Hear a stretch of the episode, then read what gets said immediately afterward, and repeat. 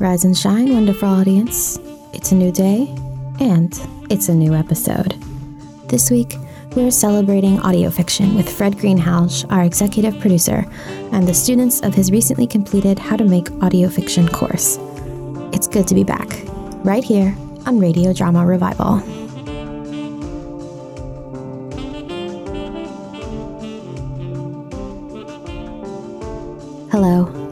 Welcome back to Radio Drama Revival, the podcast that showcases the diversity and vitality of modern audio fiction. I'm your host, Elena Fernandez Collins, and I'm delighted to bring you this special episode to come back from our summer hiatus. Fred Greenhalgh has been working with audio fiction for a long time, and he's a wonderful teacher. So, when he offered to have us play the completed fiction pieces his class developed here at RDR, we couldn't say no. What you're about to listen to is the graduation event of this class, where each finalized short audio piece is played, originally streamed live on Bondfire Radio and hosted by Fred himself. So without further ado, I'll let Fred take you in, just like old times.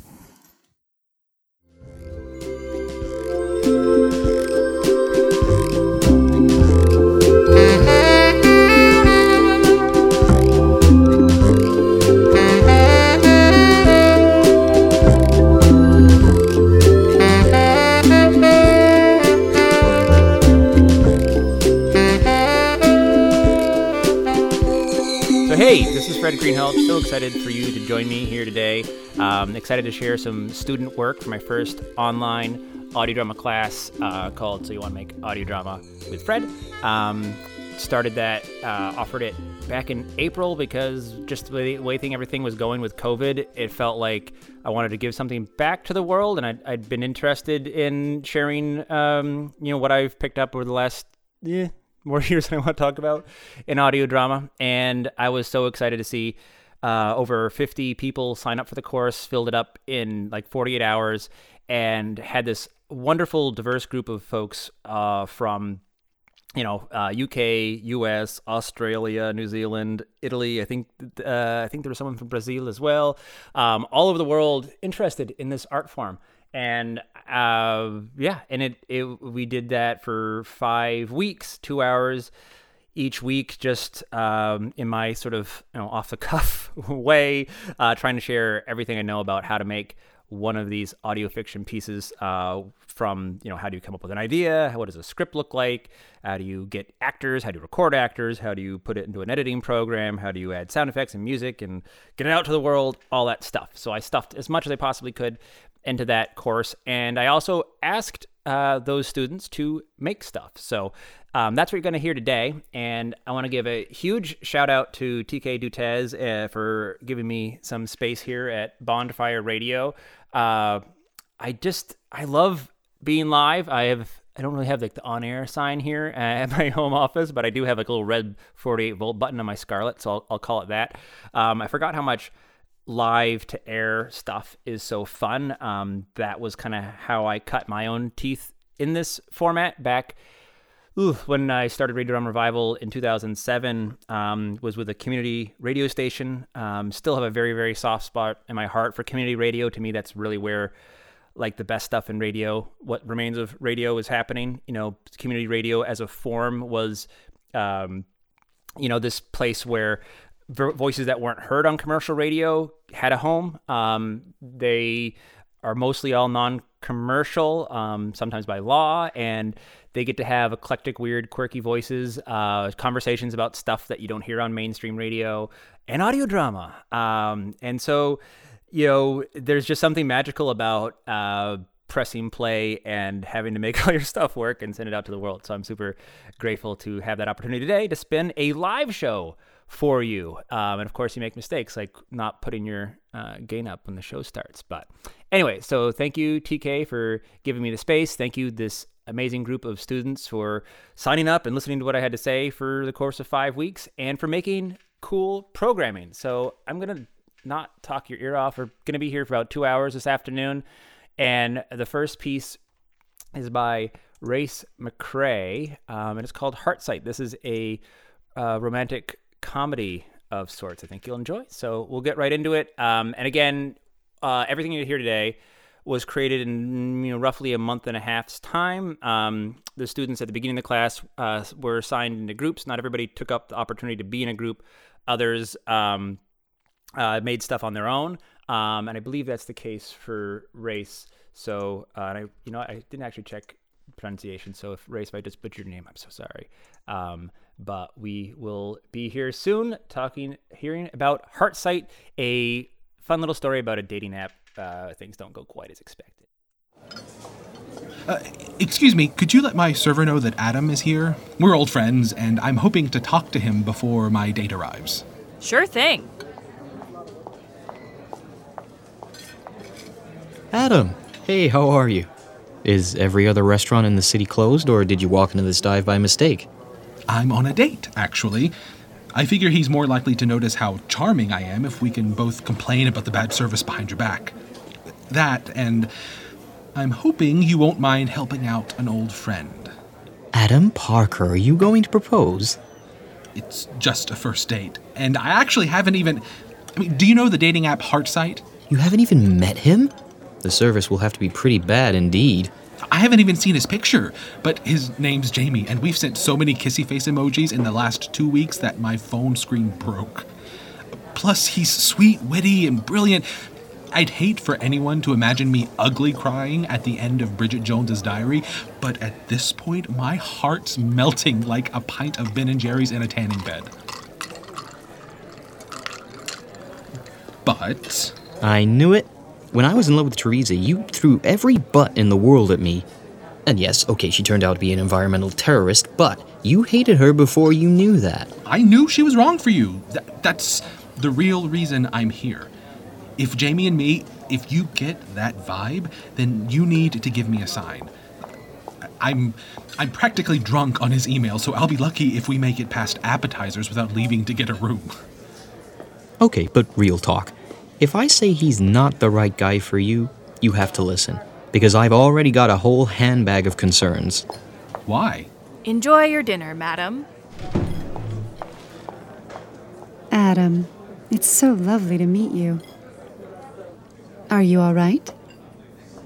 Oops. Oh, no, I'm, I'm such a klutz. It must be a sign that I shouldn't be a server. Why doesn't Adam come to the kitchen with me to dry off? I'll bring him right back.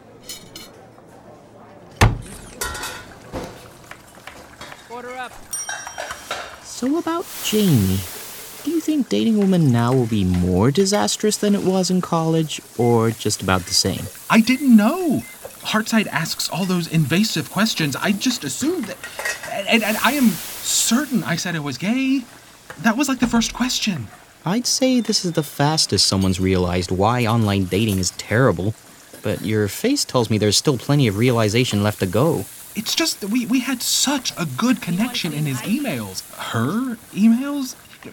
Maybe Heartsight knows me better than I know myself, and I'm actually attracted to men and women. Or he's just super femme. If that person's a femme guy, then I'm questioning my own sexuality, because she or he or they look way too good in that dress for the heartbreak you're about to deliver. But this doesn't have to be a deal breaker, does it? This is Heart sight, after all. They don't make mistakes. And yet they fail to notice your attraction to stubble, button downs, and bulging biceps. You just asked me to be a reality check, and now with every alarm going wee you, you've shoved your fingers so far into your ears I'm concerned about brain damage. I have to give her a chance. Or I'll give you a chance to pretend to have food poisoning so you can still catch Saturday Night Live. Order up. Wish me luck. Sorry to leave you like that. At least now we have something we can laugh about on our second date. None of it spilled on that fantastic dress, I hope. If you plan to win me over through sheer confidence, I'd say that ship sailed mere moments after I sat down. Flattery is definitely the better way forward, though it'll take more than that to earn a second date. What are my current chances? On the second date, I mean. Diminishing. I'm realizing we need to get a few things straight here. You're not a con man, a grifter, would I say so if I was? You're not reassuring me. Sorry, no, I am not a con man. Unless you're about to tell me you're an easy mark? Hardly. Have you ever cheated on a boyfriend? Excuse me? Okay then. What's your longest relationship? Uh, 19 months. And are you committed to this relationship? Or is it just a hookup? I. Good evening, and may I say how beautiful you look. Madam? Madam will be fine. My name's Seth, and I'll be taking care of you tonight. I was hoping for more time. These appetizers are on the house. For my old friend Adam here, a seafood cocktail. Chef Rachel couldn't decide which flavor suited you best lobster or shrimp.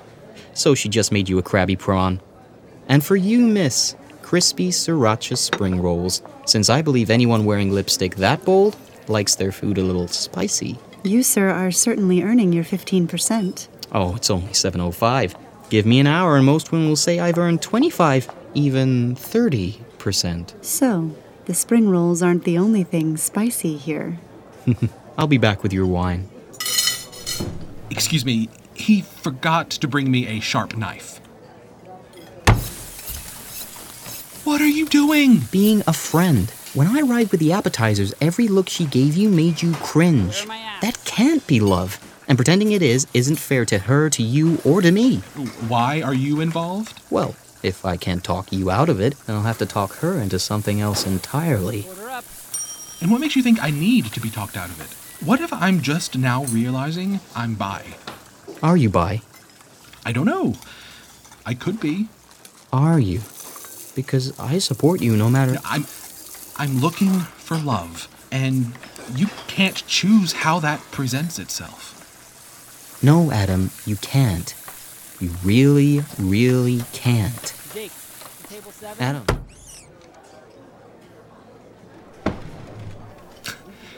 Sorry about that.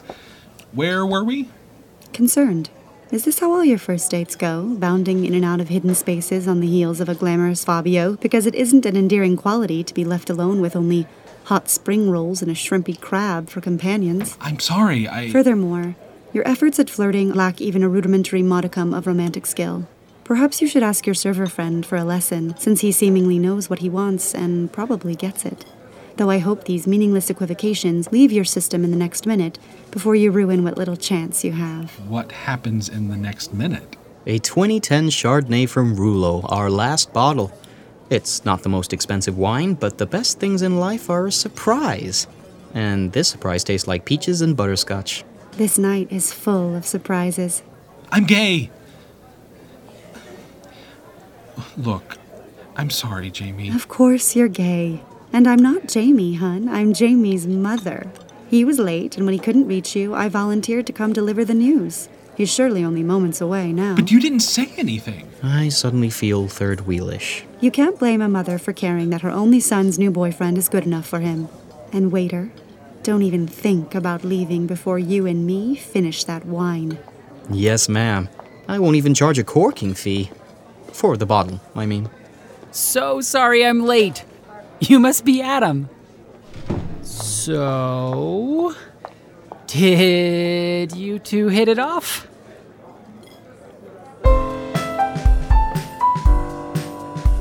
Thank you for listening to Heart Sight. You heard John Furr as Adam Christopher Buckley as Seth, Amelia Siandra as Olivia, Race McRae as Jamie, and Leanne McRae as the hostess. Heartsight was written and produced by Race McRae, with additional writing by Bob Tinsley, Sam Winslow, and Claire Ellerhurst. Sound design and original music by Race McRae. Special thanks to Fred Greenhalgh right, that was our first selection, um, Heart Sight. Thanks everybody for that. Um, yeah, and uh, yeah, so I, I just want to be clear when I introduced it as Race McCray, um, that was the producer who uh, got it into me. You heard, heard, some other voices there in the credits. um, those are some of Race's teammates, and thank you. That uh, was so fun. It was a uh, you know, didn't quite know where it was going to go. It was funny, uh, well paced. Uh, love the rapport with the the two friends as well as the weird awkward date who hasn't been there and uh, and good use of sound effects in the two environments of uh, restaurant um, panning into the back kitchen um, really nice stuff there so uh, we're gonna change to something completely different because that's kind of how these things always go is uh, Foder or Fodder sorry Shevek I'll probably know by the time I hear the credits this afternoon which it is um, the next piece is called Pit Stop Earth um, with aliens who have opinions about this weird planet we're on. Hope you enjoy. This. Pit stop, Earth.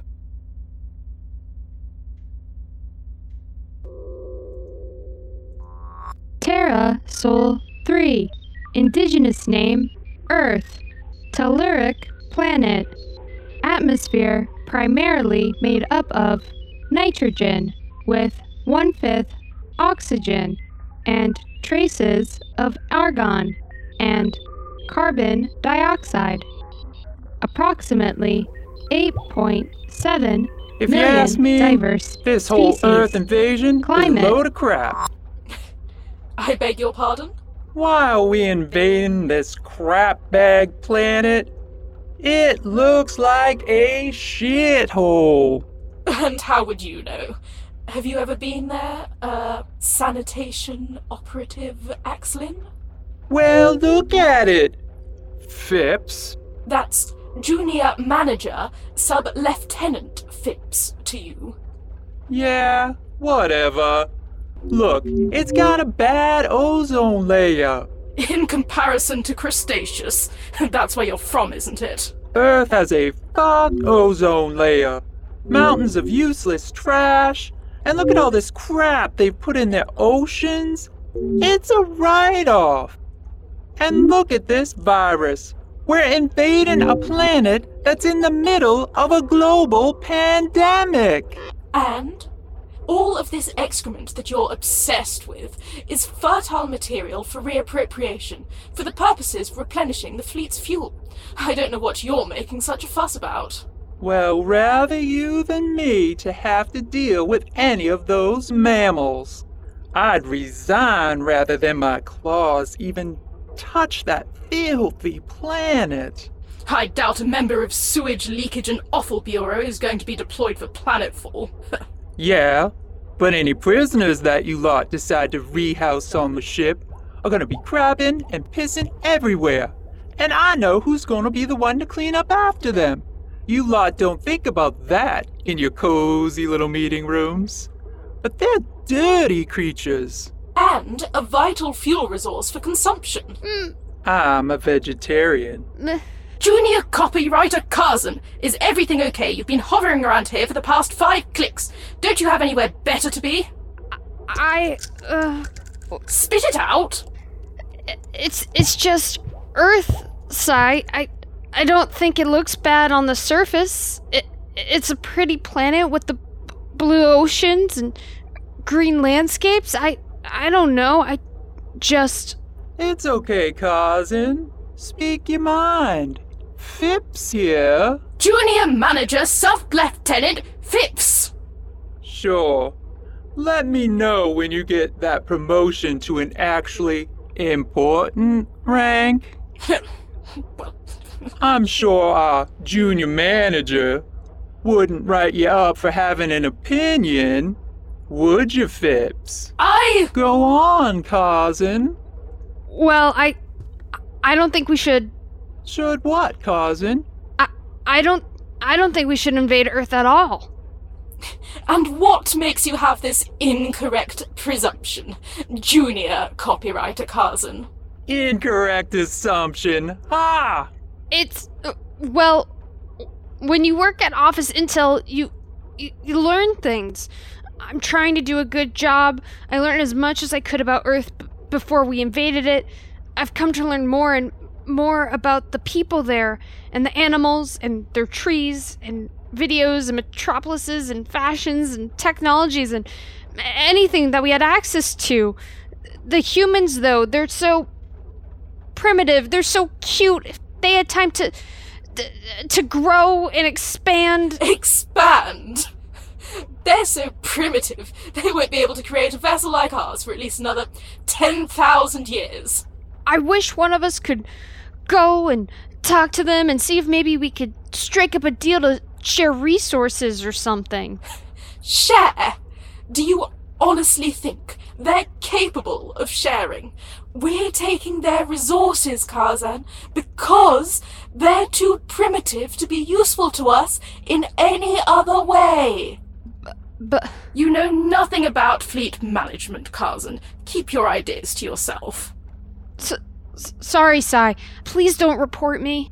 Do you know if they clean their own shit or not? I. I don't know.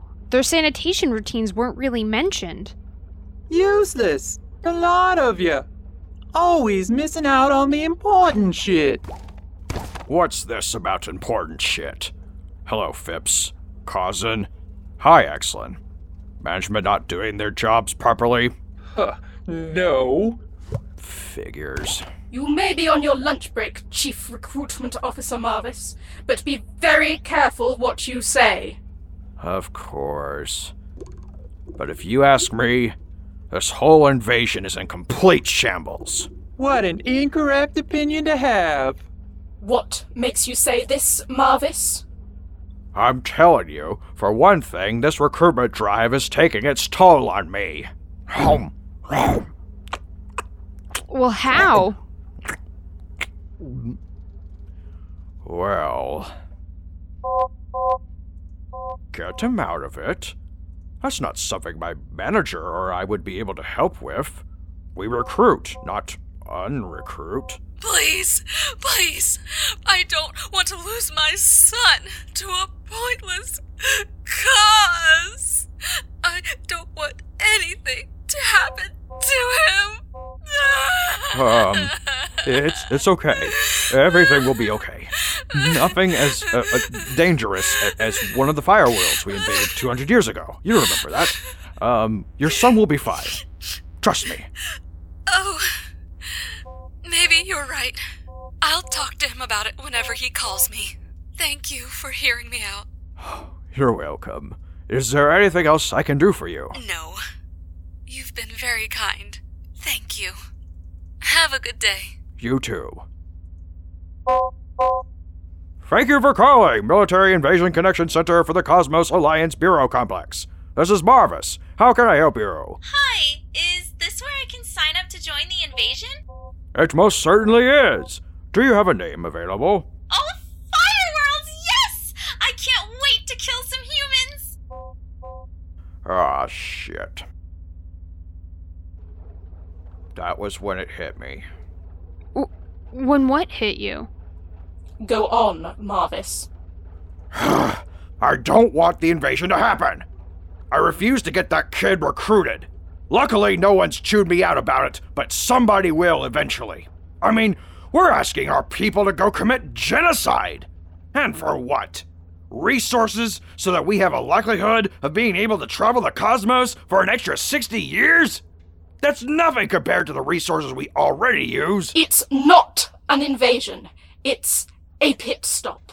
We go in, reappropriate their resources, and get out. We won't lose any soldiers. It'll be quick and easy. Uh, they have nuclear weapons. They have viruses. Something called the internet. They could still be a threat if we start taking away what keeps them alive. What makes this Earth so different from the other worlds we've made use of? Because up until recently, I didn't get to see what any of these worlds looked like up close. This is real shit, Phipps. Uh, not exactly real shit. Oh, shut up, Axlin. It may be shit, but above all, these are our orders, and we will comply with them. Well, then, I don't give a fuck about what my superiors want. I sincerely hope you didn't mean that, Carson. Sit down, please. Who gives a shit about what we think? They're beating it anyway. This is a pointless debate. Sit down, please, cousin. Marvis, it's forbidden to metamorphose in a workplace environment. Listen to us. Know that we mean well. Look at it from where we stand. This isn't a pit stop, whatever way management spins it. It's an invasion to grab extra fuel for extra travel until the management runs out of fuel and runs out of worlds to reappropriate. Are these resources and our employees' time and service really worth all of this nothingness in the long run? Do you really care about your stupid job more than any of this? You're in management! Junior management? You can talk to our superiors, make them see it from our points of view. Change their plans, please! Be kinder to this Earth. What's the alternative? There must be some sort of alternative. Without any risk of pointless deaths. Try to talk to them. See if they'll share. You can ask them, Sai, please. I can speak to them, but they're not going to listen to me. You listened to us.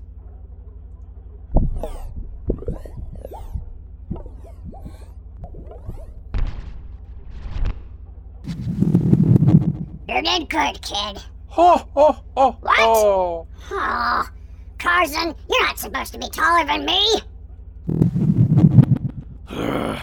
Damn survival instincts. You'd think after 200 years I'd be able to control this better. You'd be useful at Slab. We could use more your species. Get into all the tiny corners. Me? In sanitation? but that's shit. Do you think Phipps will speak to management? I hope so. But if not, we tried. Huh. What a load of sappy crap. Now help me out and clear up your tables after you. What a mess. Sanitation's work is never done. Pit Stop Earth. Created by Shevik Imaging Fodor, Julie Scala, Morgan Yaffe, and William Nunn. Edited by Shevik Imaging Fodor and William Nunn.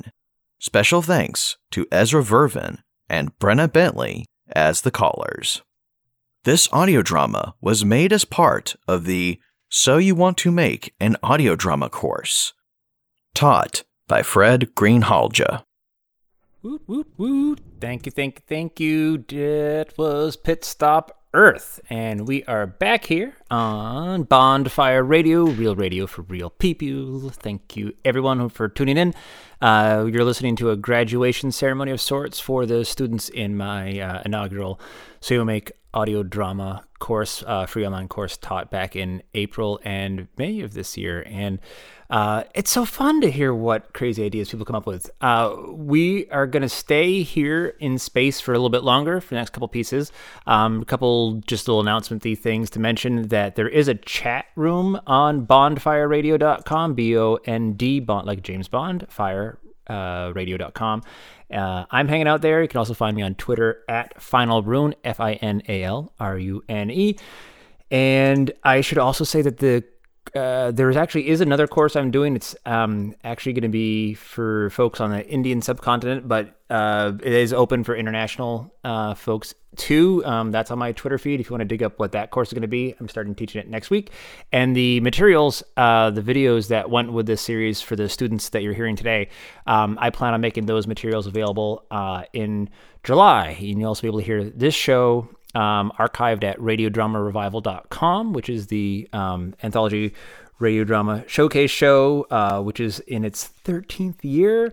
Um, and we'll be uh, introducing our new host, Ellie Fernandez Collins, in our upcoming season 13, part B, which also starts in July. So if you are liking what you hear and you're like, this is kind of a cool, crazy, art form, and I'd like to learn about, listen to, support this kind of uh, storytelling. Um, Radio Drama Revival is an excellent resource for that. Um, if you listen to you know the Radio Drama Revival feed, you'll get a pretty good survey of, of some of the most interesting shows out there. Creators doing terrific stuff, and I love just how uh, what the flavors of this art form are, and um, uh, folks all across the world doing all sorts of different things. Um, we end up we do end up in space a lot, but that's what's kind of fun about this because unlike say you're trying to do an indie uh, you know film that was set in space with invaders trying to take over Earth, it would be a lot of money to make that that the board of that bridge, and um, you can do it in audio um, with a few sound effects that just plant that picture in your imagination. Super fun. So um, that's kind of my announcements for now. Um, I probably should have mentioned that there's a bunch of uh, uh, English language swear words in most many of these programs. Um, none of the most of the content's not super objectionable, but uh, if you are streaming it at work around young children, probably be advised of that. Um, the next up, like I said, we're staying in space as it were with a daring escape, um, a little caper thriller with uh, someone and their little android. Hope you enjoy a daring escape. Up next.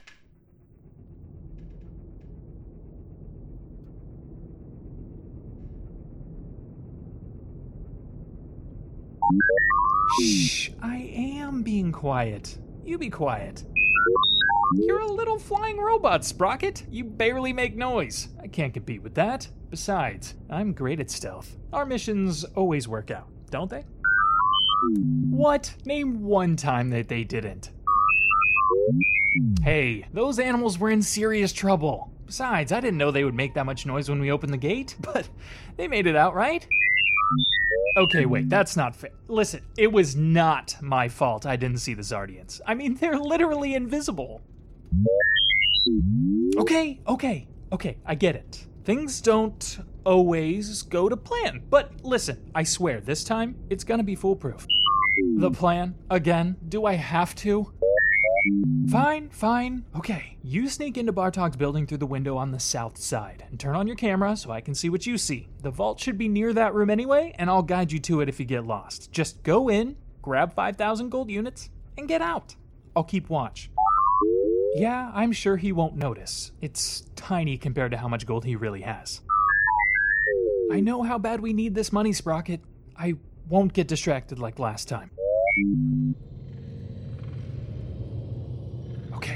Here we are. Go time, Sprocket.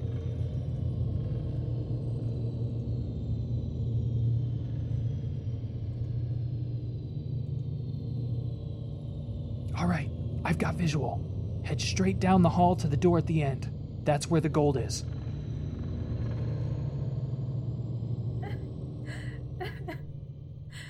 Sprocket, stop. What's that? That's it! I've given you more than enough chances, Elsa! I'm tired please, of your blubbering. Please just give me more time. I didn't I didn't make enough money this month, but uh, but I swear I'll get it to you soon. Oh, here she goes again. Always more time. you know I've had enough of you. Well, there's always another way to skin a cat, you know. I could get a pretty penny for you from Dr. Menace. he's always looking for new test subjects. No. And I just so happened no. to talk to him earlier this no, morning. No, please. no. Should we? Sh- we shouldn't. The gold. All right. Sprocket, you have the sleeping gas bomb, right? Okay, there's a five second delay after you pull the pin. Just fly in, drop it, and pull that woman out of the hallway as fast as you can. I'll be waiting and you can hand her off to me. Screw the gold. It doesn't matter right now. We can just get it somewhere else. Look, you know what Dr. Menace does during her experiments. We can't let that happen. I'm in. All right, Sprocket. Now! What the? Hey, what are you doing? Hey, get back here! Sleeping cats! I'm not gonna let you get away! Doctor, Dr. Menace! The subject has escaped! Find her!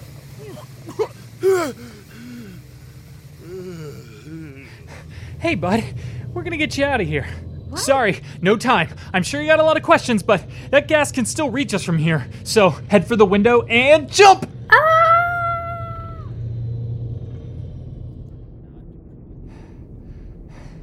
Well, that was fun. Who, who are you? The name's Derringer, Brock Derringer. Oh, and this is Sprocket. We uh, we're here to help you. I, I really thought I, I really thought I was in trouble there. You were. Dr. Menace is not a good person. I know. One of my friends couldn't pay Bartog in time and she got sent there. I, I'm in debt to him too, and I was trying so hard to find the money and pay him, but I just couldn't get it together in time. Bartog isn't one to forget his debts, especially not to Dr. Menace. Trust me, I know. You're not going to be safe here in Crater City anymore. Sprocket and I, though, we, we have a ship. We could take you somewhere safe. Wait. Look, I know you just saved me and all, but I barely know you. How can I trust you? You could say that I have experience with helping people out, even if it is by accident.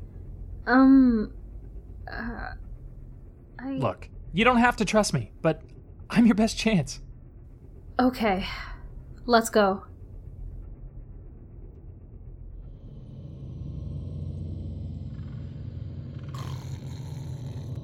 Oh, Bartog. Felled by sleeping gas, hmm? I had a feeling you wouldn't be able to carry this out. You tend to bite off more than you can chew. Well, that's alright. You had enough sense to contact me, and that's more than enough. Now, Elsa, it's time to bring you home. Minions, summon my drone!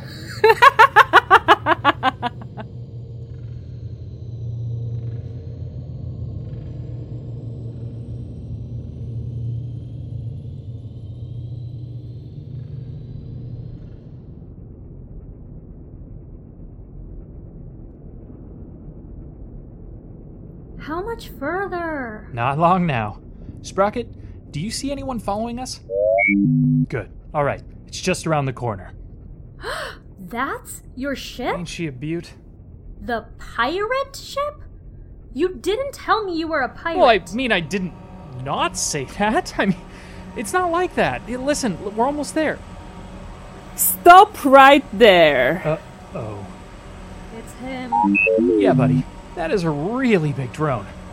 Captain Derringer. Long time no see.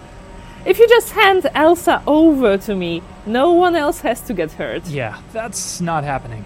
I am not coming with you! Oh, it's not your choice, little one. You have ten seconds to hand them over. Ten. Hey, nine. what does this switch do? Wait! No! This isn't over, Derringer! I'll be back! I love it when villains' weapons have self destruct switches. You okay, Elsa? Yeah, I just really want to get out of here. Your wish is my command. We're back. Open the doors. Who are all these people? What is this place? They were like you once lost, alone. But I ran into them and helped them out of my travels, and they decided to find their place on their ship, and we, uh, sort of became a family. but they could be your family too. I mean, uh, if you wanted them to be. Welcome home, Elsa. And so Captain Derringer and his faithful companion Sprocket saved the day again! Hey, they're here. Are you ready to meet your new family? Yeah,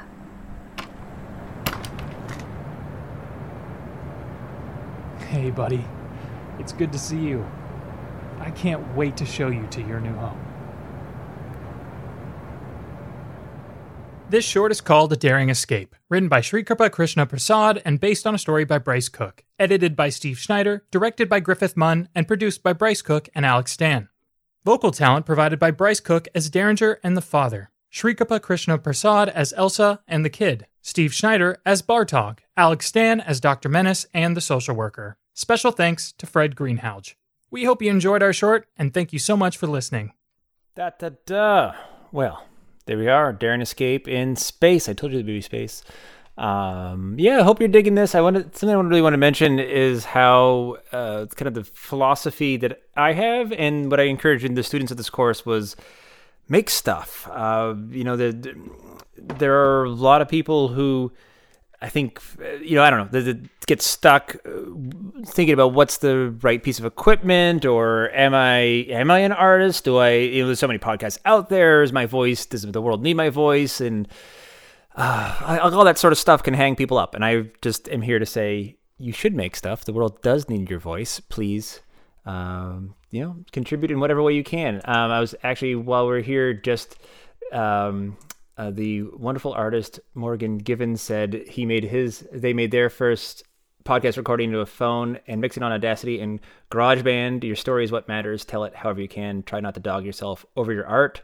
Systemic racism means that we often don't have access to resources that white creators do. Um, very true, and true for everyone that your phone especially today's phones are really quite sophisticated um, computers in your pocket and you know whether it's out on location you do a little narrative walking about you know neighborhood or wilderness or wherever you happen to be in the universe as well as you know maybe in your pillow fort and underneath your house reading the story you wrote or whatever it happens to be uh, you know the the yeah many if you have the technology to listen to this show right now you probably have the technology to actually make a show show right now, and I would encourage you to do so if you find this fun.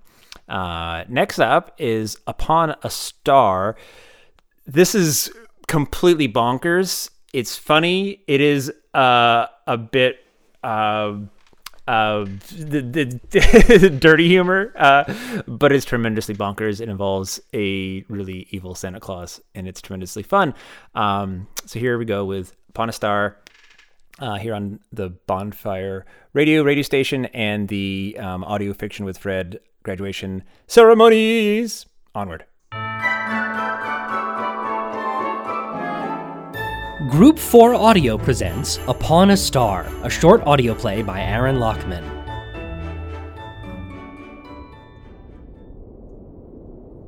Oh gosh, the Earth is so beautiful from up here. I am so fucked. Is Mr. Bingham here yet? Oh, ah! oh uh, uh, hi, Cindy. Oh, thank God. You would not believe the morning I've had, Presley. Cindy, there's something I need so to. So I go to visit my sister at the North Pole, right? She's working in Santa's toy shop. I've mentioned yes, this. but. The... But I barely get to spend any time with her because Santa's got everybody working overtime. I mean, it's understandable three weeks from Christmas, but seriously, he can't give her time off for her family? Where's the humanity, Santa? Or elf anity or whatever. Cindy, I. So then, get this. This morning, I wake up thinking, I'll just teleport to work. But all the teleports at the North Pole have straight up stopped working. Radiation or some mm, shit. Something really, really bad. Do you know how difficult it is to find a reindeer at the North Pole who's willing to fly to low Earth orbit on a Monday three weeks before Christmas? Cindy, I need your help! Sorry, Presley. Rough morning. I guess that makes two of us. What's wrong? You're good with computers, right? You bet your ass. Is there any way for you to, say, reboot the entire system before Mr. Bingham gets here? No, that would take hours. what did you do? It's embarrassing. Presley. I might have accidentally, possibly, potentially, maybe, kind of, sort of, made a wish. what? I didn't mean to. I just got here early and I was looking out at the stars and down at the Atlantic Ocean and there was a shooting star and it just slipped out. What did you wish for? that's not important. Can you fix it? I don't know, Presley. This equipment was designed to detect wishes from 250 miles below us. No one's ever made a wish this close to the array that I know of. Who knows what the effects are? Also, I kind of need you to delete the wish without reading it. It's too early for this. I need my coffee. Good morning, girls. Good, Good morning, morning, Mr. Mr. Bingham. Bingham. Is something wrong, girls? No, sir. Not technically a girl, sir. What's that, Presley? Uh, y- you said girls. I- I'm a male elf. Are you? Yes, sir. The question was meant to be rhetorical, Presley. Yes, sir. I was impugning your masculinity, not inquiring after the details of your genitals. Yes, sir. Cindy, how are you this fine morning? Good, sir. That's wonderful news. Are you both ready to begin?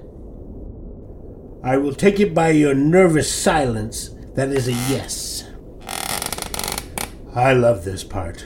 The anticipation, the sweet, eager numbness of the moment before. In just a few short minutes, the Geminid meteor shower will begin over North America. Hundreds and thousands and millions of children will look up and see a white cascade of shooting stars, and they will look inside their hearts and make a wish. They will wish for their deepest, most pure desire, and we will be there to detect those wishes, collect them, and forward them to the appropriate departments. Rousing speech, sir. Oh, thank you. I've been saving that one. Is the wish detection array primed? I'm trying to activate it now, sir. What do you mean, trying? Uh, the system is being sluggish. Whoa, what an ugly word, sluggish. Get it up and running. I'm reinitiating the array. Initiation failed. Bolts and blazers! Oh, the meteor shower starts in less than five minutes. What could be causing this? It's almost as if. What? It's almost as if the system experienced a huge info dump before we got here. But that's impossible, unless there was some other meteor shower I wasn't informed of. The only reason the computer could be acting this way is if the hard drive were completely full. Well, dive in there and delete some crap. We've got to get this moving. Yes, sir. This is very bad for my blood pressure. Presley? Yes, sir? You look like you're holding in an enormous shit. Do I? Is there something you're not telling me? No, sir, nothing at all. Good. You should get ready to package and forward those wishes. We're going to have to work quickly. Cindy, any luck there? I'm trying to sort through the information, sir. It looks. Uh, well, it looks less like a load of small wishes and more like one big one. Can you get rid of it? I've got to decode it first. Damn it, woman! shooting star, sir. Oh, look at that, girls. There's a hundred children whose wishes won't come true. Are you proud of yourselves? Still decoding. I'd like to find whoever's responsible for this and smash them over the head with a candy cane. Almost there. Another meteor. Oh, or better yet, lock them in a room and play Christmas carols for all of eternity. Got it. Booyah! All right, Cindy, spill the beans. Just what did this mysterious, fishy, wishy washer wisher wish for? Oh. Spit it out, Cindy. I wish that Cindy were in love with me too. Presley? Yes, sir. Stand up.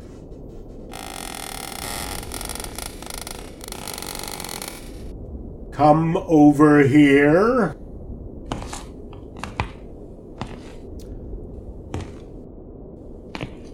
I am going to whisper something in your ear, and I want you to listen to me very, very carefully. What in the ever fuck loving heck do you think you're doing, you disgraceful, disgusting, dishonest, dishonorable, disreputable disrag? I'm sorry! You're sorry? It was an accident, I swear! You're Fire! that, that is fair enough. If I had my way, I would eject you into the cold, merciless vacuum of space right fucking now. But as it is, that would be a PR nightmare. Cindy, how goes deleting the wish? I, I can't. Why not? I'm, I'm trying, but it's like a virus every time I get rid of it, it pops up somewhere else. Reboot the system. That takes several hours. We would miss the meteor shower. Well, Cindy, you're the computer expert. Is there any way we can start collecting wishes within the next 30 seconds? No, sir. Presley, when are we next authorized to use the teleport? Uh, in four hours, sir, after the meteor shower. Well, it seems as though the only option is to sit and stew in our own impotence as countless wishes go unfulfilled beneath us. Would you girls say that that is accurate? Yes. Yes, sir. Fan fucking tastic. If you girls will excuse me, I am going to use the soundproof room I recently installed. Perhaps screaming at the top of my lungs for several hours will make me uh, feel better. Wesley!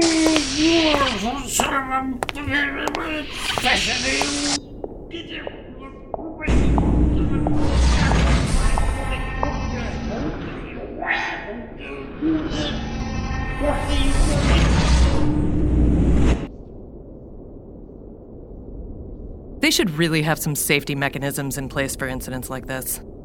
We should bring that up. Unless we're both fired. Mr. Bingham fake fires people all the time. And if you think about it, all I did was expose a huge hole in the system. I guess we'll have to wait and see. Yeah. Um, Presley? Y- yes? About your wish. Oh. You're a really sweet elf. A lot of times, talking to you is the only thing that makes this job bearable. Yeah? Yeah. But I don't know. Life is chaotic right now. I'm worried about my sister up at the North Pole. Santa's working her like a dog. This job is basically eating my soul. Plus, I'm pretty sure I got that seasonal depression thing. I can't do a relationship right now. Are you okay? I'm fine. Basically, what I expected, so. Friends? Friends? An elf with seasonal depression? I know, right? they, they must have loved you up at the North Pole. oh, man. man. Those meteors are really coming down now. Yeah. the Earth's really beautiful from up here, isn't it? It is.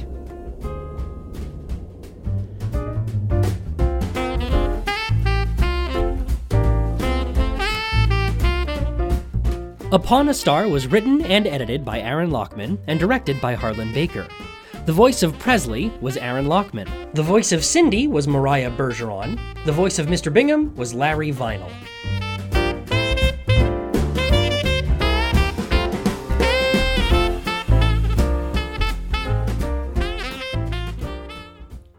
Okay, hope you all enjoyed that craziness. You know, maybe Santa is a bad boss. It does seem like uh, at least capitalism as a uh, sorry, Christmas as a has been uh, the 21st century U.S. version of it is that would be the kind of Santa we have, not peace on earth or good stuff like that. Uh, so thank you for that. Um, we're gonna keep moving right along because we have a bunch more to play, and our next hour is gonna vanish very quickly. So we're gonna jump right into Voices of Hamelin from the Tertiary Group. Enjoy. He had sort of brown hair these greyish eyes and very distinctive facial features. Um, he was bald. You know, they say evil guys are always bald. Brownish skin. Uh, he was pale. Very, very pale. And, um, this kind of glimmer in his eyes. He had curly hair. His eyes had this reddish, glinting. And what I remember the most was the music. Oh, God, even his voice had this silky, very sexy timbre. And so you kind of knew he was going to be musical? He was godly, but creepy. Hamlin, what can you tell us about Hamlin? Hamlin was. Beautiful just gorgeous. And we go there with the kids, take them out for the weekend. We live just outside town. Beautiful rivers, friendly people. Take our kids there, just hang out, spend a long weekend. After a while, we stopped going. There was a problem, a serious problem. They had rats, but not just any rats. Like, really big gross rats. With these enormous eyes. Kind of reddish. Glinting. Just really evil looking.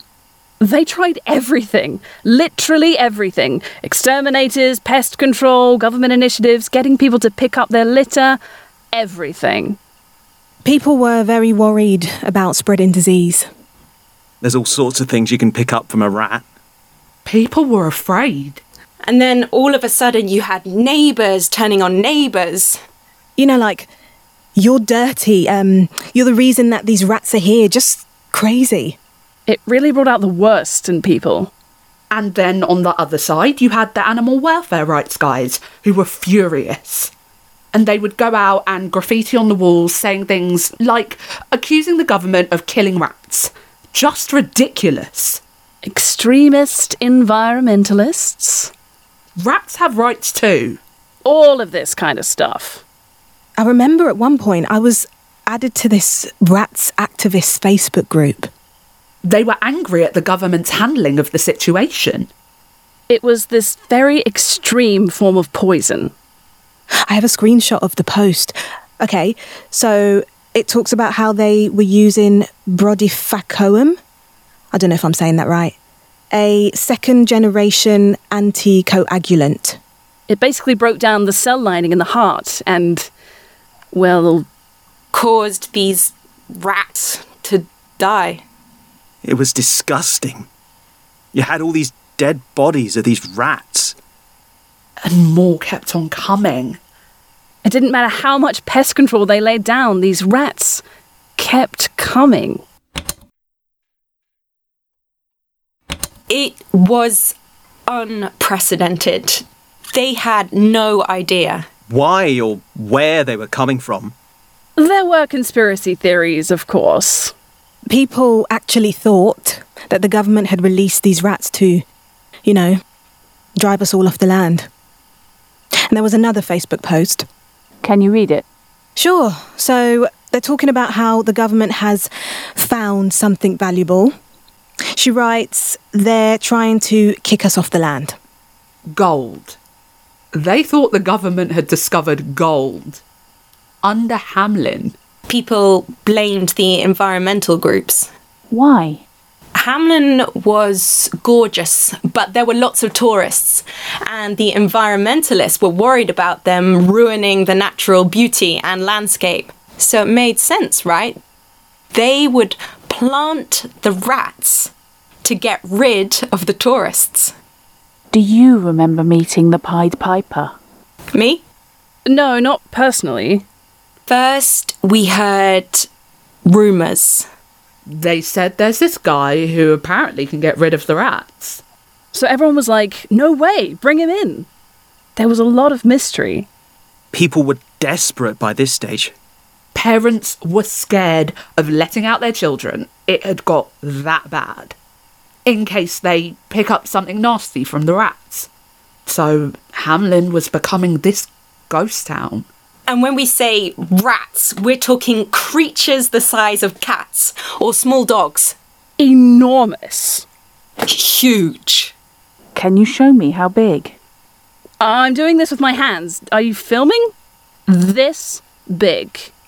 And still, no one knows who he is, this Pied Piper guy. There's rumour after rumour. Where is this guy coming from and how is he going to get rid of them? I still remember seeing him. He was wearing this suit jacket and kind of a cape.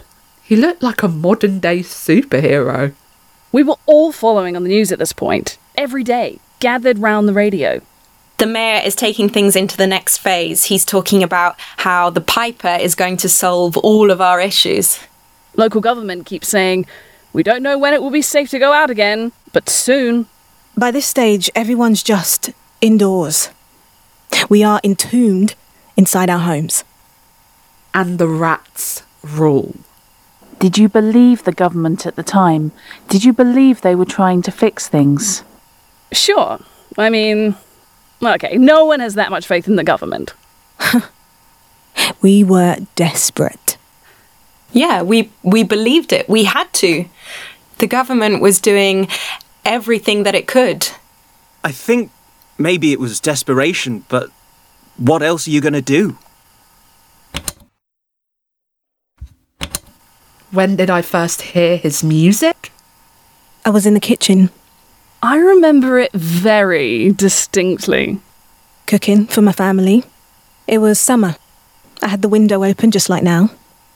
And I heard it. Holy shit! What was that? I turned to my husband and I said, Sweet Jesus, Mary and Joseph. Excuse me. I want to say flute? It was like a pipe but like no pipe you've ever heard before. In one newspaper, they described it as liquid gold. This melody could kill. And I mean, really kill. Can you sing it? Hell no. I can't recreate that. Mm-mm. But you saw the rats disappear. No, not me personally. But there were people for sure who saw it. And you can read descriptions online. You know, he was playing his little piece, and this sea of grey is following him out. Crazy. You believe it was real? Of course it was. Where else would the rats go? So he's playing the music. Music flooding the street. And it's beautiful. We are indoors listening to this music, and it's beautiful music the next day, everyone is celebrating. We were listening to the radio. They say it's safe. The rats are gone. You can come out now. It's safe.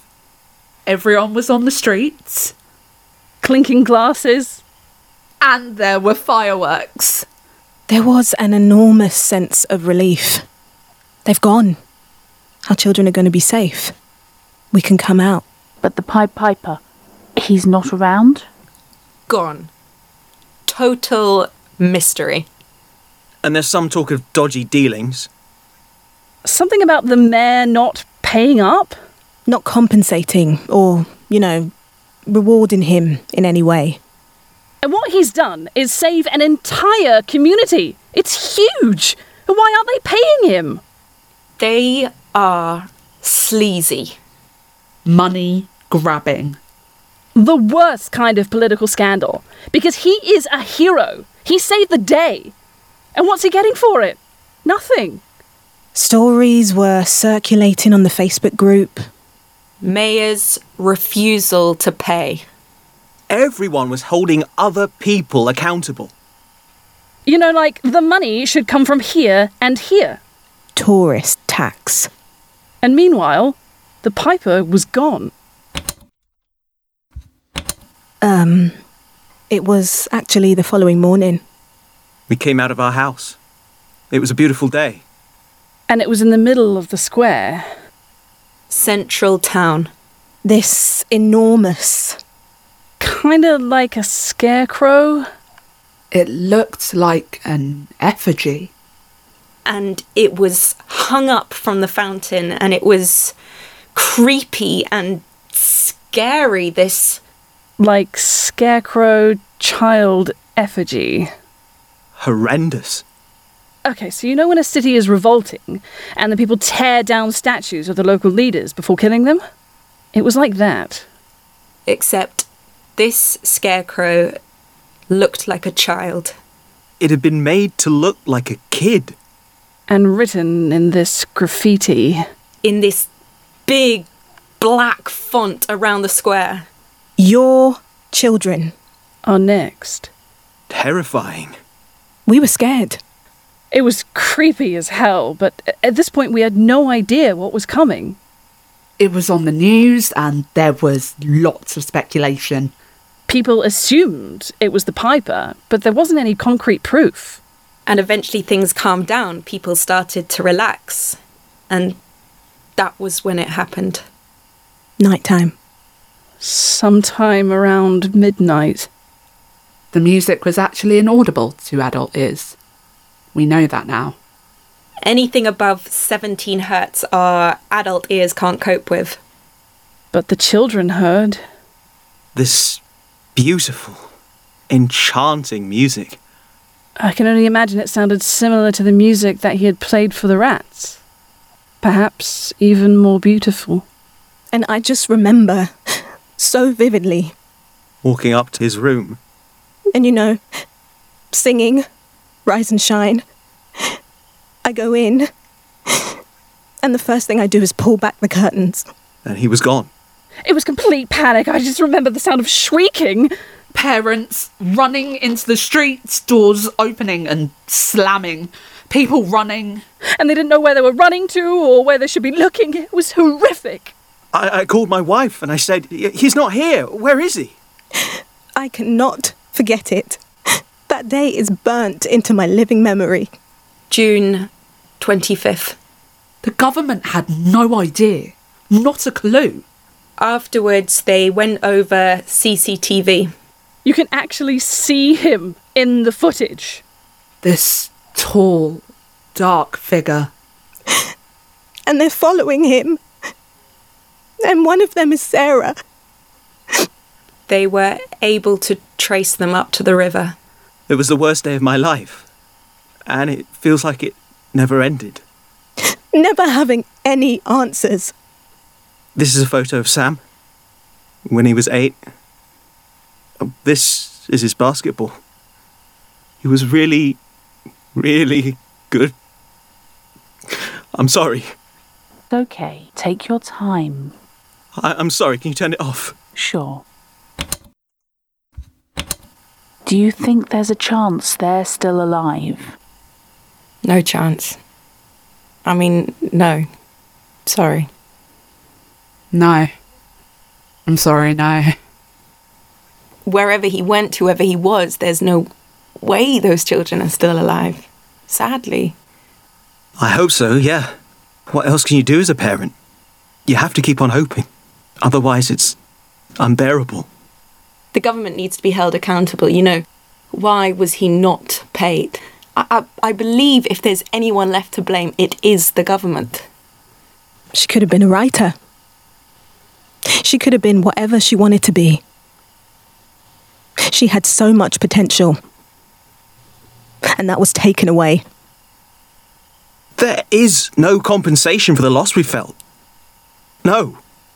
Absolutely not. What I would like is an apology. Yeah, personally, I still think about it. And I still want answers.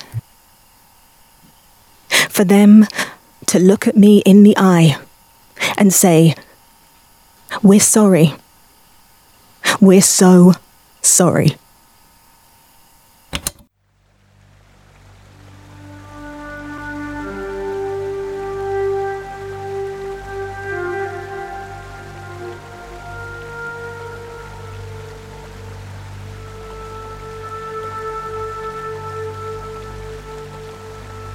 You have been listening to, in order of speaking, Sarah Lynham, Phoebe McIndoe, Lindsay Murrell, Honey Gabriel, David East, and Linda Evans as the reporter.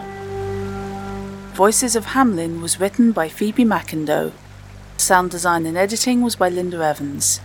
The music was River Flute by Kevin MacLeod. The director was Lorenzo Peter Mason.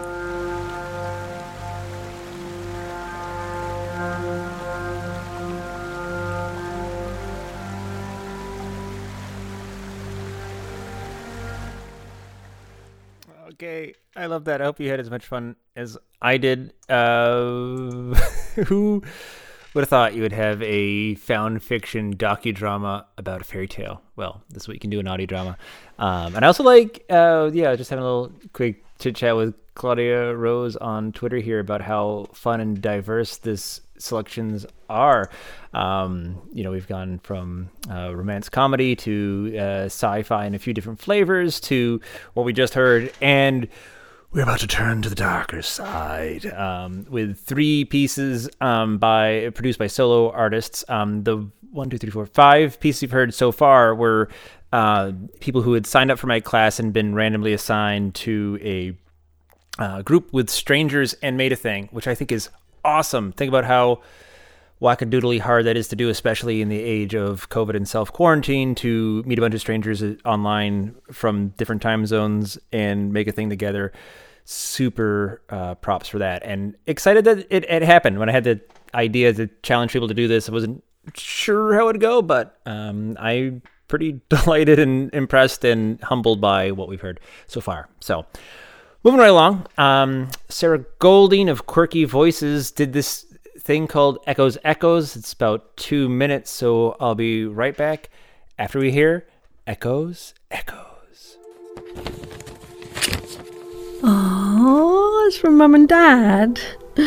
Become the traveller you always wanted to. Oh, saw this in a magazine. Great reviews. Happy birthday, love, Mum. Oh. Miss you, Mum. Okay. Door to another portal. Easy to click assemble. Okay, one, two. Press here. Okay. Oh. Press here. Oh, la glowing door. Oh, it's beautiful. Okay, well, I'll just take a birthday peek. Hello. Is there anybody out there? Hello. Hello. Is that just me talking? Is that just me talking? Or is that my echo? Is there someone there? Can you come any closer? Can you come any closer? Closer. Closer. Closer. Closer, closer, So you're real then? So you're real then? Nice to meet you. nice to meet you. Nice to meet you. I'm gonna meet you.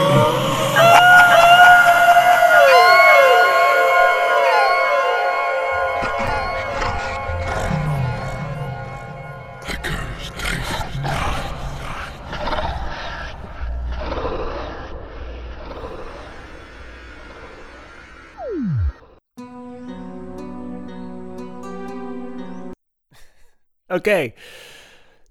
Just, you know, people send you a weird magical portal, like, you really shouldn't open it. Okay, that's my advice.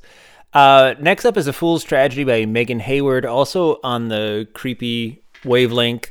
Um, this one has some vi- violent components to it.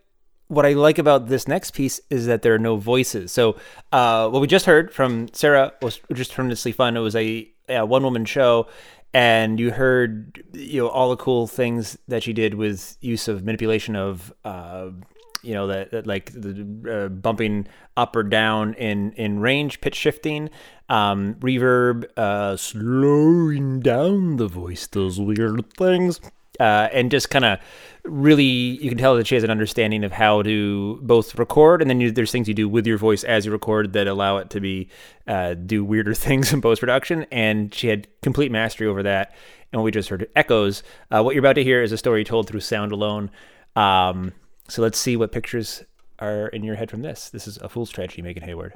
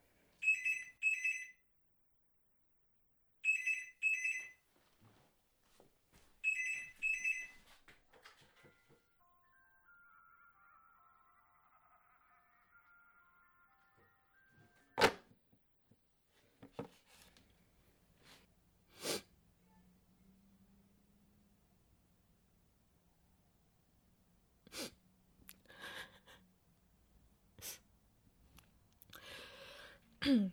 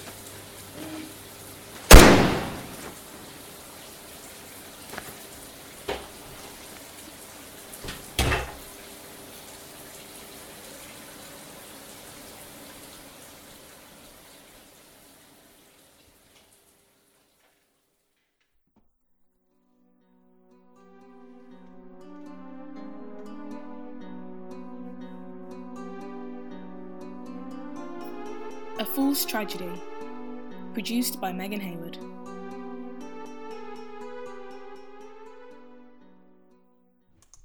Yes, that was creepy.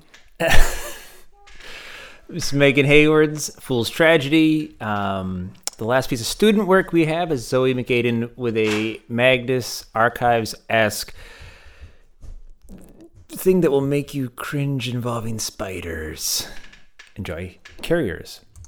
Carriers is a derivative, non canonical, fan made project derived from the Magnus Archives, an original podcast which is created and distributed by Rusty Quill Limited. Carriers is not endorsed by Rusty Quill Limited and is distributed under a Creative Commons Attribution, Non Commercial, Sharealike 4.0 International License. For more information about the original source material, visit www.rustyquill.com.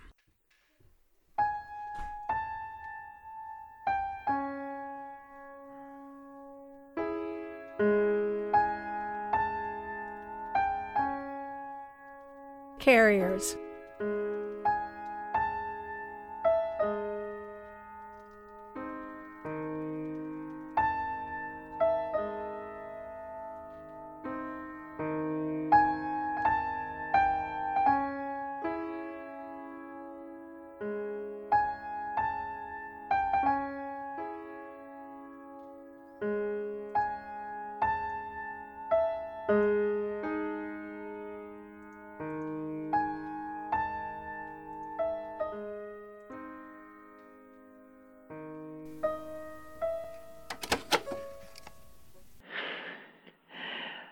started so small. Actually, it started with a spider. I was small. It was smaller. I was about six, lazing on the grass on a warm summer's day. I was drifting off to sleep, listening to the birds and the wind in the leaves, when I heard a strange sort of scratching from inside my ear. Something had crawled in. I, I jumped up and ran in, crying, terrified, to my mother. My mother didn't believe in doctors, but she wasn't a silly woman. I remember her talking to herself about trying to get it with a cotton swab or, or, or rinse it out with water and the risks of pushing it further into my ear. While she was deliberating, I felt something tickle my cheek. I ran to the mirror to see a tiny money spider, only the size of a freckle, cross my cheek. At first I was relieved. The noise was gone, and I no longer had a scary bug inside my body. I no longer had.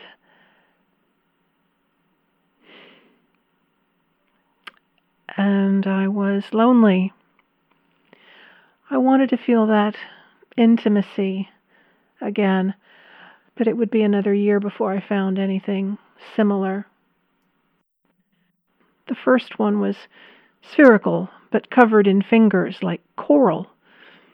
Of course, I couldn't actually see it, but just like the spider, I could hear it inside me. I felt it curl up in my sinuses at first, and then multiply rapidly. The common cold virus doesn't like to live alone.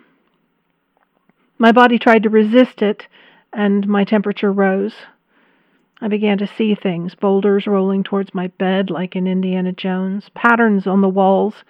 But once my fever broke, I realized my body had adapted to their presence.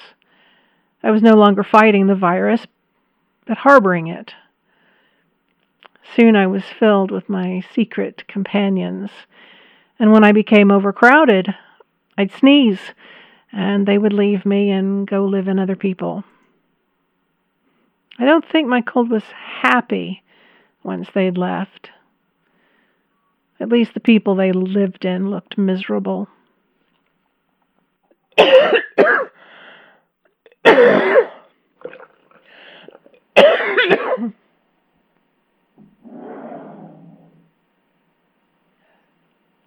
Thank you. But nothing lasts forever. When you have a pet, you know someday it will die. I had so many it took a while for their numbers to diminish. But the weather was getting warmer, and, well, to every season turn, turn, turn.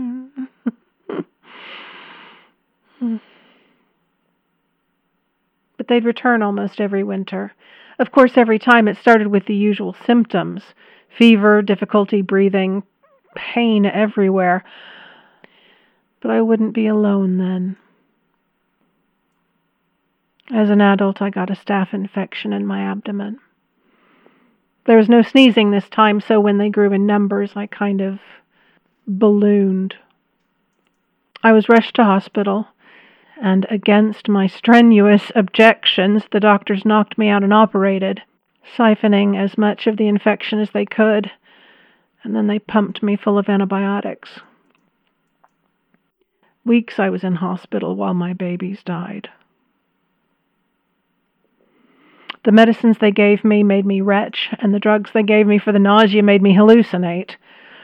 When I couldn't eat, they threatened me with intubation and when the antibiotics didn't work fast enough, they fed tubes through my skin and into my belly while I watched, awake. You might be forgiven for thinking that was the worst of it, but I'll spare you the details. By the time the staph was gone, there was little of me left. After that, the viruses shunned me. I could no longer be trusted to keep them safe. For years, I couldn't catch so much as a headache. But then. oh, but then. a plague unlike anything seen in my lifetime arrived. It spread around the globe, millions falling ill, hundreds of thousands dying. But when it came here, nobody wanted to be inconvenienced by it. People wanted to pretend everything was normal. So, although lots of businesses closed, you could still see people on the streets every day, and not just the ones delivering medical supplies to the hospitals. Baristas were classified as essential workers so that the other people wandering around free range could have their fix. This was absolutely brilliant for me, though. When I first contracted the illness, of course I knew it. If I could feel a cold, I could certainly feel this. Again, it was spheroid, but instead of coral fingers, it was covered with little blossoms. It tickled as I breathed it in, but soon it attached itself to the insides of my lungs like Velcro. It was strong and fertile. I didn't have any outward symptoms, so no one thought to avoid me. As the virus multiplied, I, I began to feel uneasy, antsy, and I couldn't sit still. I would walk through the darkened streets, barely knowing what I was doing until I could hear the thump, thump, thump of the bass in a club. I'd stumble in feeling for all the world as though I'd already been drinking, and the music and the lights and the smell of the bodies would overpower me, and I would wind my way to the middle of the room and I'd dance. I suppose you could call this a symptom certainly not anything I'd done before. I'm not much for going out and definitely not for dancing. Oh, but these babies wanted to party. Soon I was snogging strangers and sharing shots, and I could feel the way the virus moved from me to them. And, well, to some extent, that was really just for fun. You don't need physical contact to spread the disease. In fact, you can spread it just by coughing. Sorry about that fit before. Are you feeling all right?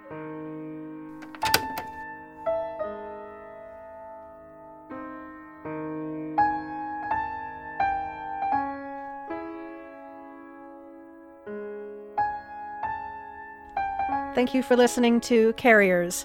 I am Zoe McAden. The music is Cryptic Sorrow by Kevin MacLeod used under a Creative Commons Attribution 4.0 international license.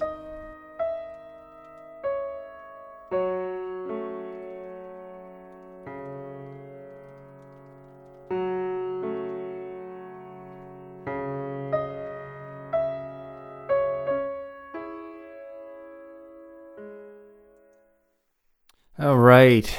That was Carriers by Zoe, Zoe McAden. You are listening to the Audio Fiction with Fred graduation ceremonies here on Bondfire Radio. Bondfire Radio is uh, community radio at its best, and you can support them at patreon.com slash bondfire radio. That's patreon.com slash bondfire radio. And I hope you dig this feed and come back. There's a, a uh, ton. I mean, I, I believe it's live 24 hours, and there's excellent music round the clock, as well as tons of original programming. Tomorrow being Juneteenth, the actual Independence Day in America, there is a ton of unique uh, programming here uh, throughout the day. You can find that on the website bondfireradio.com. There's a, a really well uh, navigable uh, Google Calendar, all this stuff happening. Um, so check it out.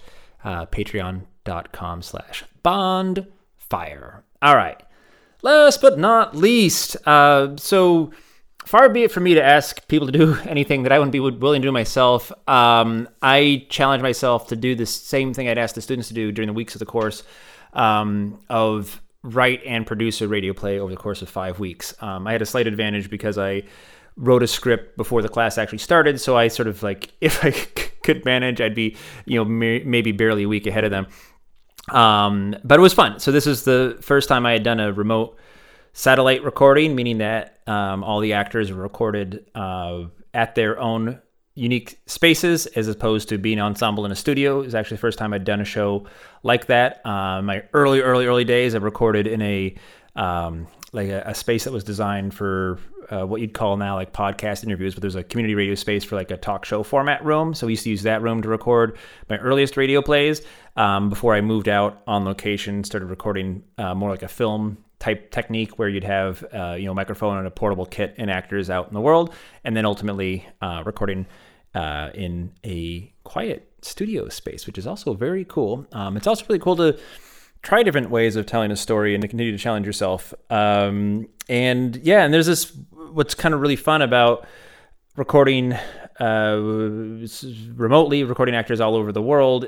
Well, basically, you can record actors all over the world, and you don't have to all um, be whoever uh, might be the talented actors in your immediate physical community, but you can have an entire global community. So, at any rate, um, this is this kooky thing we did called The Bloody Mess. Um, so, I produced this, uh, and for me, it was, yeah, working with remote recorded actors for the first time learning the program Reaper, uh, which was new to me, and actually how Reaper works with the class, uh, the program Audacity. And if you want to see me uh, muddle my way through those new those two programs, which uh, I I, I, I, I wanted to teach them because those are pretty uh, affordable. Like Audacity is free and Reaper's like fifty bucks.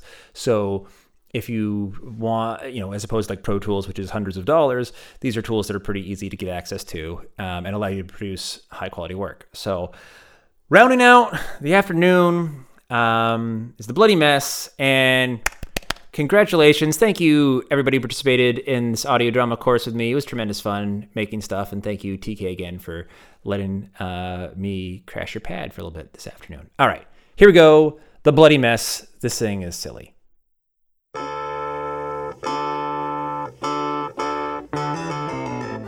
Fred Greenhalgh presents The Bloody Mess, an original play for audio.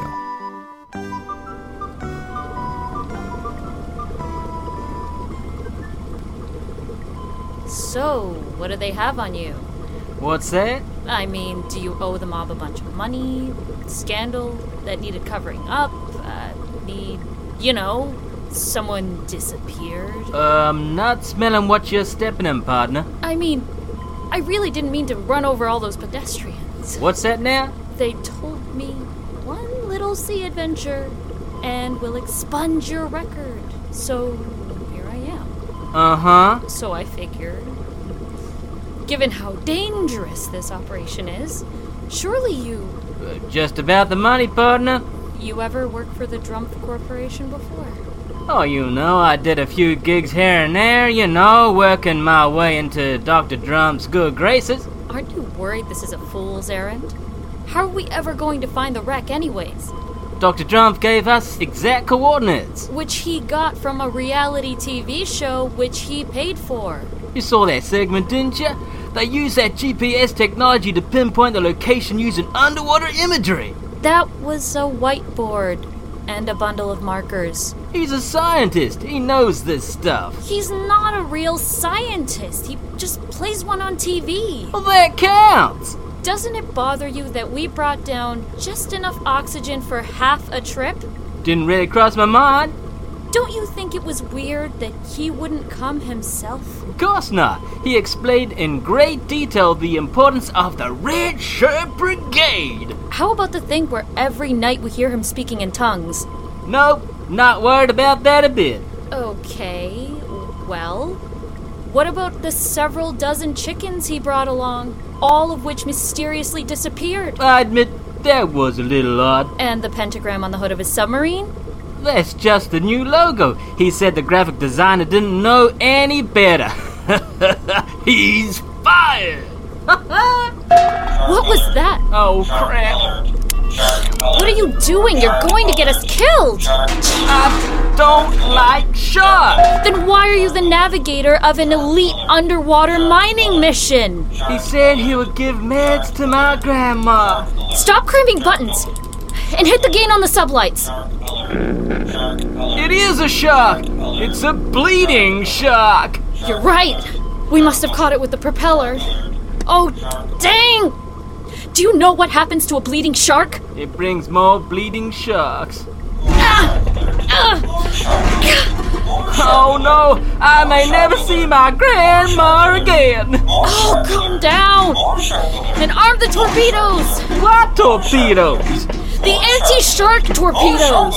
What anti-shark torpedoes? The ones I told you to load up 25 minutes ago! I thought you said Doritos! I have lots of Doritos!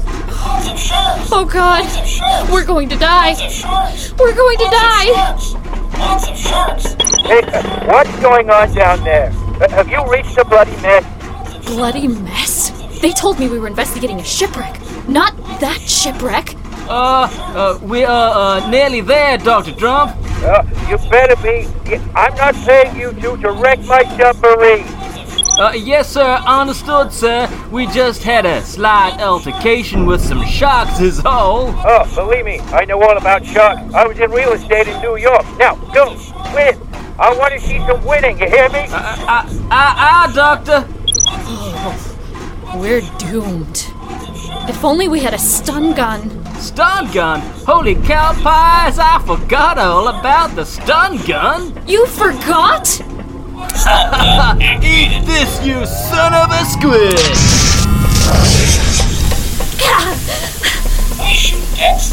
you forgot we had a stun gun? Look how new to all this whole under the sea sailor thing. I thought you said you worked for Trump Corp before. You worked with their undersea mining operations, right? Holy heck, no. I used to haul bodies out of the sludge pits for Dr. Trump's unnatural gas operations till those uh, got all illegalized. Oh, God, help me. Huh? Wonder what that's about. Low oxygen warning. Uh, not to worry, we're nearly there. That's what I'm afraid of. Afraid of? Why? I thought you watched Drumpf TV. Did you not watch the episode about the bloody mess?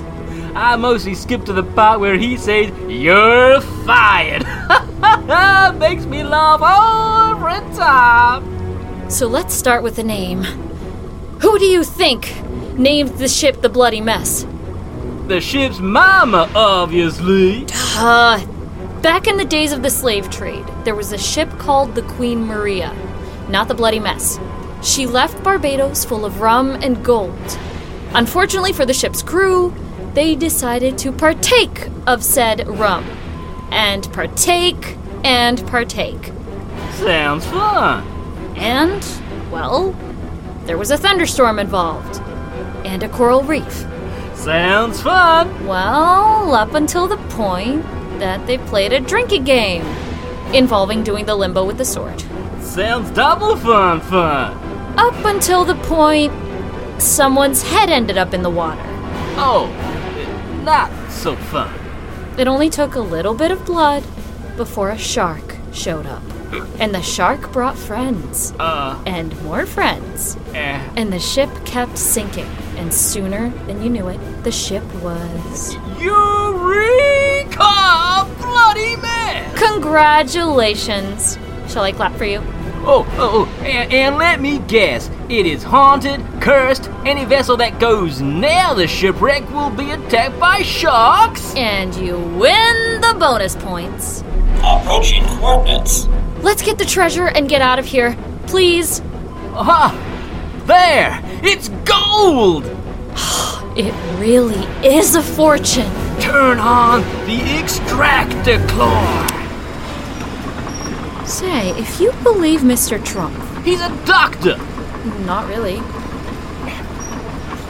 Okay, say you believe Dr. Trump. Which I do. About being the richest man in the world. Which he is. Why exactly does he need gold from a shipwreck?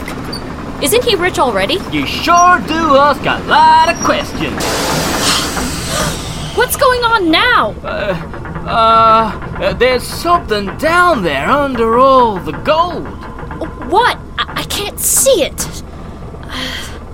switching to enhanced darkness view mode. Sweet Jesus! It that don't look like nothing out this earthly world. Oh, there's a tentacle! And another! And glowing red eyes. Dr. Trump! Dr. Trump, come in!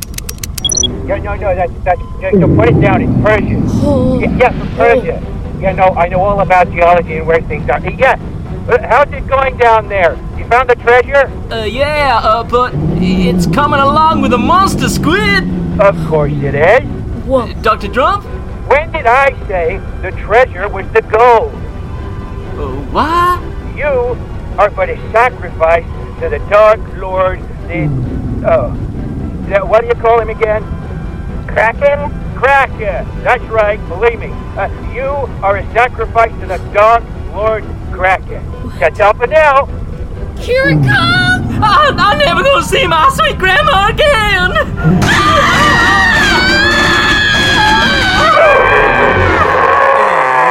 you're fired. uh, well, friend, looks like we won, huh? Sick of winning yet? So, can we put Here Be Monsters on the Google map? Yeah, yeah, why not? With that uh, custom little marker and Drumpf Corpse brand insignia. That's why I'm paying you the big bucks, believe me. Of course. And are you certain that the four dimensional Pan Rover video experience was captured in perfect 6K resolution? Well, uh, that's what my people tell me. And, uh, you know, they're, they're good people, they're, uh, they're, they're such people, and they're like, you, you know, they're human, so they're like, you know, people too. Well, this is, as you humans would say, time for a drink. Rum, sir? Oh, oh, believe me, I don't drink. This is non alcoholic rum. Come on, we drink for winning. Okay. I like winning. Here's to winning! Here's to winning. Ah, you know, I owned like 12 rum companies. Eh, there were more, but I ran most of them out of business. But this, oh, whatever this mm-hmm. is, I can buy them too? It's very, it's got like a, mm-hmm. believe me, a, eh, oh, I'm feeling, I'm no, I'm no doctor, but. Uh, what the? And now I must go. My associate is here. Mr. Kraken, I am coming! Hair drum, this beverage will render you completely paralyzed momentarily, better able to contemplate your woes as you slowly drown as the Kraken pulls you into the undertow. No! I, I'm. I'm. I'm me! Help!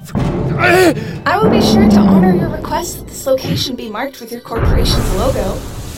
Actually, it seems only fitting. Ta ta for now!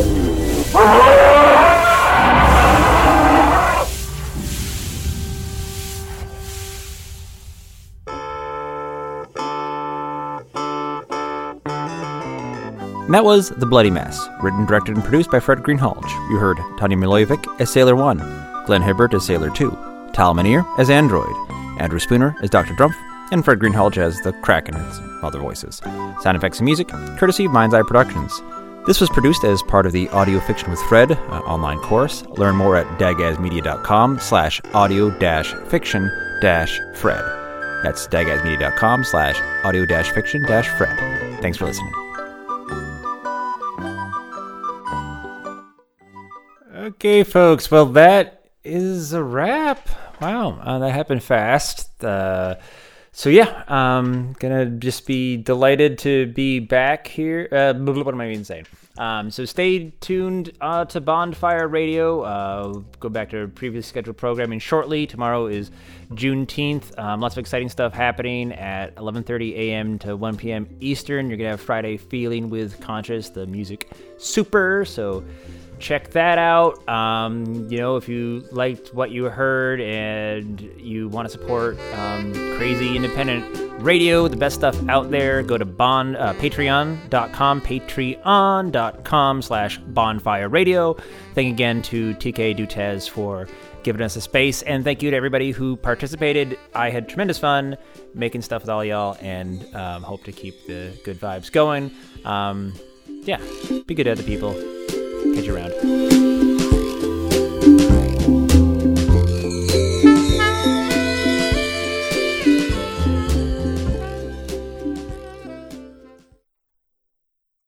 If you want, if you want to, help to, help us continue, continue to celebrate the depth and breadth of, audio fiction for many more episodes to come, you can become a patron of Radio Drama Revival at patreon.com slash radiodramarevival revival. Other than Patreon, you can also support Radio Drama Revival by buying merch at our shop at radiodramarevival.com slash shop. If you'd like to check out Bondfire Radio and their incredible shows, you can do so at bondfireradio.com. Thank you to TK Dutess and everyone at Team Bondfire for making this possible. It's time for our moment of Wil. I bet you missed them. Hi, listener. I missed you too. I think, listen, I don't remember how time works at all, but I think this might be my first time talking to you in 2020. Is that right? Maybe. I don't know. Either way, we're like well into 2020. And so I just want to say, like, hey, you're doing a good job. You're doing fine. You're doing what you need to do for yourself for others. you know it feels like you probably have a lot on your shoulders, and I'm sure you do. So be kind to yourself. Remember that you're doing everything that you can. Remember that you're allowed to take days off. Remember that you're allowed to feel like a pile of goo. I know I do. So, hey, listener, I love you. And that means it's time for the credits. This episode was recorded in Portland, Oregon which is the unceded territory of the Chinook Indian Nation, the Cowlitz Indian Tribe, and the Clackamas Tribe. If you are seeking ways in which to donate to Native communities, the Navajo and Hopi community have a relief fund at www.gofundme.com slash f slash Navajo dash Hopi dash community dash relief. The link will be in our episode description. Our theme music is Reunion of the Space Ducks by the band Kylo Kass. You can find their music on Free Music Archive. Our line producer and associate interviews producer is Wil Williams. Our senior interviews producer is Eli Hamada McIlveen. Our associate producer is Sean Howard. Our researcher is Heather Cohen. Our social media manager is Anne Baird. Our submissions editor is Rashika Rao. Our executive producers are Fred Greenhalgh and David Rheinstrom. I'm your host, Elena Fernandez Collins, and this has been Radio Drama Revival all storytellers welcome.